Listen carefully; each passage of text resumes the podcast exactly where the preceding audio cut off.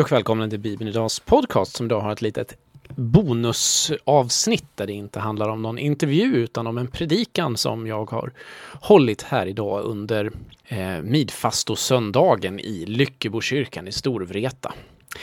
Så eh, innan du lyssnar på predikan så får du gärna ta och eh, slå upp din bibel till Johannes evangeliet kapitel 6 och eh, läsa eh, första verserna där som handlar om brödundret, brödet till de 5000 som Jesus ger. Du kan också läsa resten av kapitlet om du vill, för att predikan handlar ganska mycket om eh, både själva brödundret och det som händer efteråt. Så tack för att du har laddat ner och eh, jag hoppas att du får ut mycket av dagens predikan som handlar om livets bröd. Jesus drog sig undan med sina lärjungar. Det är någonting vi ser honom göra lite nu och då i Nya Testamentet. Han eh, ser lärjungarna och ser deras behov. Har behovet av att lyssna till honom nära. Men folket följer efter. Och när Jesus ser dem så kan vi ana hans kärlek till dem. Och den är mer än bara en känsla. Han vill också ge dem mat, ge dem bröd. Jesus tar ett socialt ansvar för de medmänniskor som kommer för att lyssna. Men eh, vi förminskar texten om vi säger att den bara handlar om det. Och om vi frestas kanske till att bara läsa Johannes 6, de just första verserna som vi har läst här, så missar vi Johannes tanke med att överhuvudtaget ha med texten. Men vi kommer till det.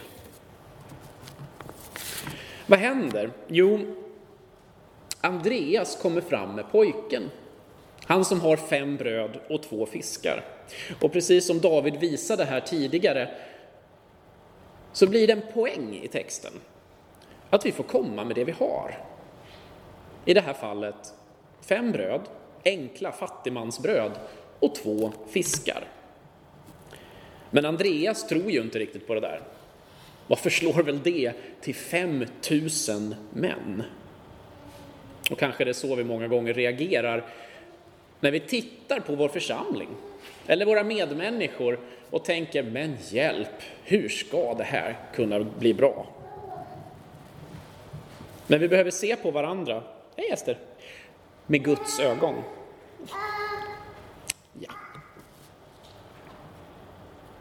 Sen ber Jesus dem att slå sig ner, att sätta sig ner. Och här finns en liten detalj som är så oerhört härlig. Han säger åt dem att slå sig ner i det gröna gräset. Och det kan ju tyckas vara en fullständigt meningslös detalj att ta med i texten. Ja, vadå, det är vår gräset är grönt och. Men hela den här passagen är sprängfylld med kopplingar som gör att folket som kommer inser att Jesus hävdar sig vara så mycket mer. Och det där gröna gräset kan mycket väl vara en sån. För ordet att de ska få slå sig ner är ungefär samma ord som att vila, att liksom lägga sig lugnt tillbaka. Det finns en ganska känd text ur Gamla Testamentet som har att göra med att vila på gröna ängar under herdens beskydd. Där herden dukar ett bord, Saltarens 23. Och det är mycket möjligt att när Jesus säger just de här orden så kopplar det åtminstone några människor till, åh, menar han sig vara herden? Den där herden. Jesus tar sedan emot brödet. Han välsignar, han delar och han ger ut. Och troligtvis hjälper ju lärjungarna till också. Det får vi i alla fall veta i de andra evangelisternas texter. Och det här är nästan enda gången som Johannes överhuvudtaget tar upp orden som finns i vår nattvard sen. I det här sammanhanget presenterar Johannes tanken om nattvarden. Sen äter folket sig mätta och det blir tolv korgar över. Och då reagerar folket. De ser, det här måste vara profeten. Och Jesus ser hur de vill dra in honom i att bli kung.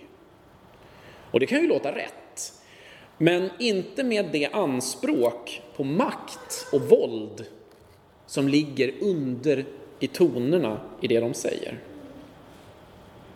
Så Jesus drar sig undan. Varför berättar Johannes det här överhuvudtaget? Som jag sa så skriver Johannes för att komplettera de andra evangelierna. Över 90 procent av materialet hos Johannes, det finns inte hos de andra. Han skriver med meningen att ett antal år efteråt, efter att ha hört berättelserna, säga men det här finns inte nedskrivet, det skriver jag ner. Och så väljer han att berätta den här berättelsen. Den, alla de andra evangelisterna har den ju. Varför? Jo, för att det som kommer efter i kapitel 6 behöver kopplingen som finns i den här texten. Hela tiden så anspelar Johannes här på delar av Gamla Testamentet. Han börjar med att betona att det är påsk och att Jesus går upp på berget. Fanns det någon annan som strax efter påsk traskade upp på ett berg? Ja, Mose. Alltså kopplingarna som ska få folket att reagera, som kanske för oss inte betyder så mycket, för vi är inte uppfödda judar, så många av oss. De ser vilka anspråk han gör. Och vi har också en tydlig koppling till undret som Gud gör genom Mose i öknen, då han ger dem manna. Att varje dag så får de mat under den 40-åriga ökenvandringen. På samma sätt ger Jesus mat här. Och vi kommer tillbaka till mannat. Johannes betoning på påsken är inte en slump. Jag tror väldigt få saker i Johannes evangelium är en slump. Utan detta ska visa på just att Jesus är den nye Mose som kommer med en ny befrielse, likt befrielsen ur Egypten, fast på ett annat plan. Jag kunde inte låta bli. Det här är ju ändå en brödpredikan. Och det var fem bröd och två fiskar. Så eh, jag var på besök i matbutiken här borta. Ehm, äntligen! Här har vi brödet äntligen. Så... Tänker du stå där? Det tror jag. Så kommer den här som folket har väntat på. Det judiska folket har väntat och väntat och väntat och längtat efter en ny ledare såsom Mose. Och nu ställer sig Jesus upp och säger äntligen är det dags. Där har brödet äntligen.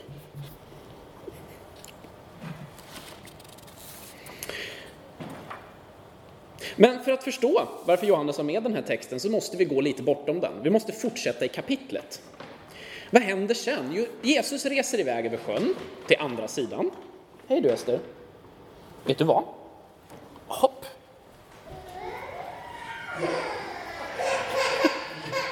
Det fanns massa bröd här och det tyckte hon såg gott ut. Bröd är gott.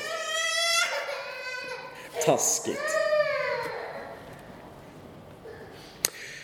Det är också här som Jesus börjar lansera sina jag är ord som vi hittar åtminstone sju genom Johannes evangeliet. Där Jesus alltså säger Jag är, till exempel livets bröd. Och detta jag är är ju en tydlig återkoppling på Guds namnet i Gamla Testamentet, där Gud själv presenterar sig som Jag är. Så Jesus gör ingen hemlighet av vem han tycker sig vara.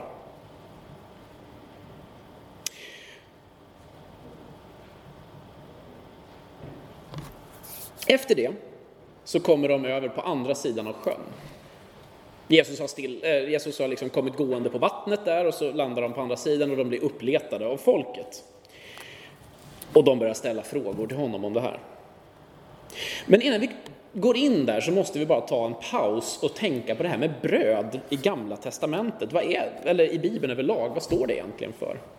Nästan alltid när vi kommer in på brödet så handlar det om det vardagliga, mat för dagen, det som är basen till livet, det nödvändiga.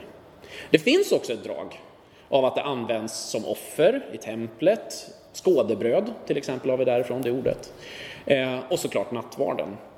Men allt som oftast, som i Fader vår, så handlar det om vårt dagliga bröd och det står för någonting mer.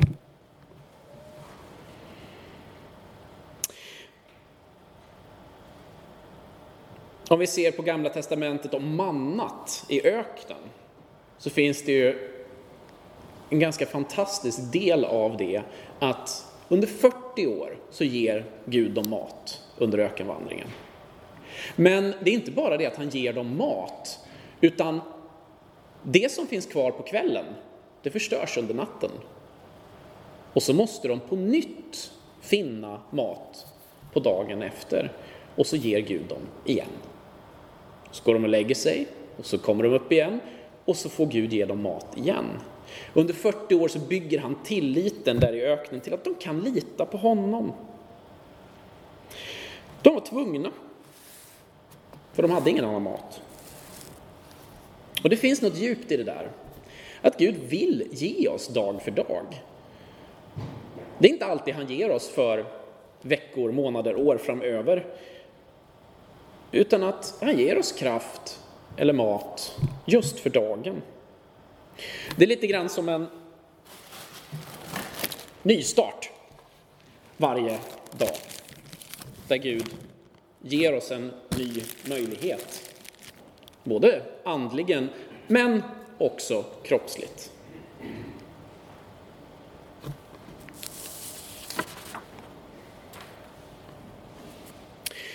Så det här med dagligt bröd då i form av eh, ja, men till exempel bibelläsning kan man ju tala om som dagligt bröd eller eh, bön och så vidare. Ser vi på Jesus som det dagliga brödet eller är han mer som kladdkakan eller fikabrödet, det där som vi tar någon gång ibland, eh, som vi kanske gör i ordning till fredagsmyset och som är egentligen lite onyttigt för oss, men vi gör det ju ändå för att det är gott sådär någon gång ibland.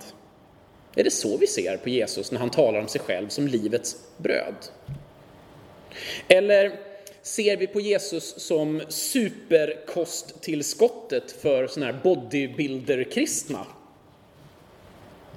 De här som eh, eh, är någon slags elit i kyrkan. Jag vet inte vilka ni ser där, om det är pastorer eller predikanter eller vem det är.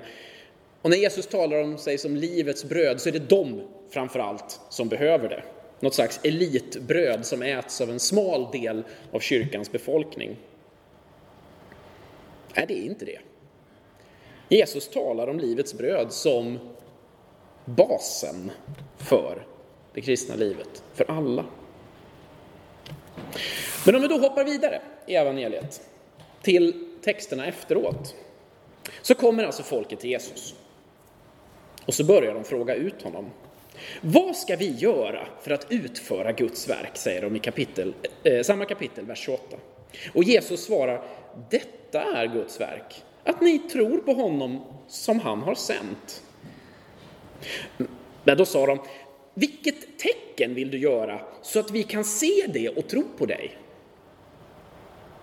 De kommer ifrån brödundret dagen innan och så frågar de efter tecken.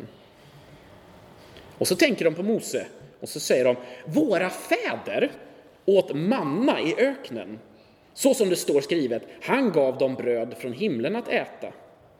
Men då svarar Jesus dem, sannerligen, jag säger er, Mose gav er inte brödet från himlen. Men min fader ger er det sanna brödet från himlen. Guds bröd är det bröd som kommer ner från himlen och ger världen liv.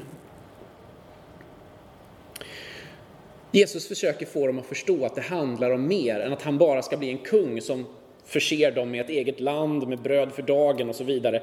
Det är större, det som han har kommit till världen för att göra. Att visa och införa Guds rike.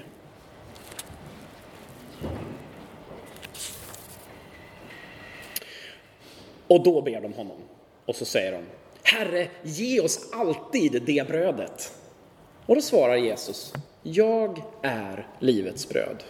Den som kommer till mig ska aldrig hungra och den som tror på mig ska aldrig någonsin törsta. Och vad gör Jesus? Samma sätt som han gjort i kapitlen innan han mötte kvinnan vid Sykars brunn. Han väcker en längtan.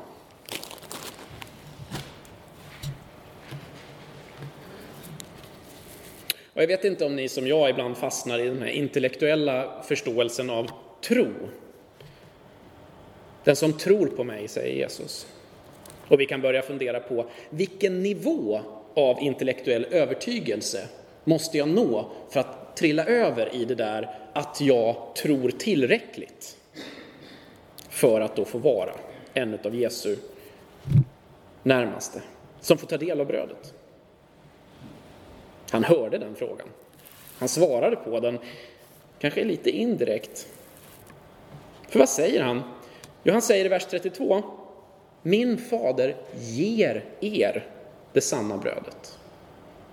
Det handlar inte om någonting vi kan uppnå själva. Det handlar om någonting som vi får. Och när de då frågar efter brödet så svarar han Jag är livets bröd.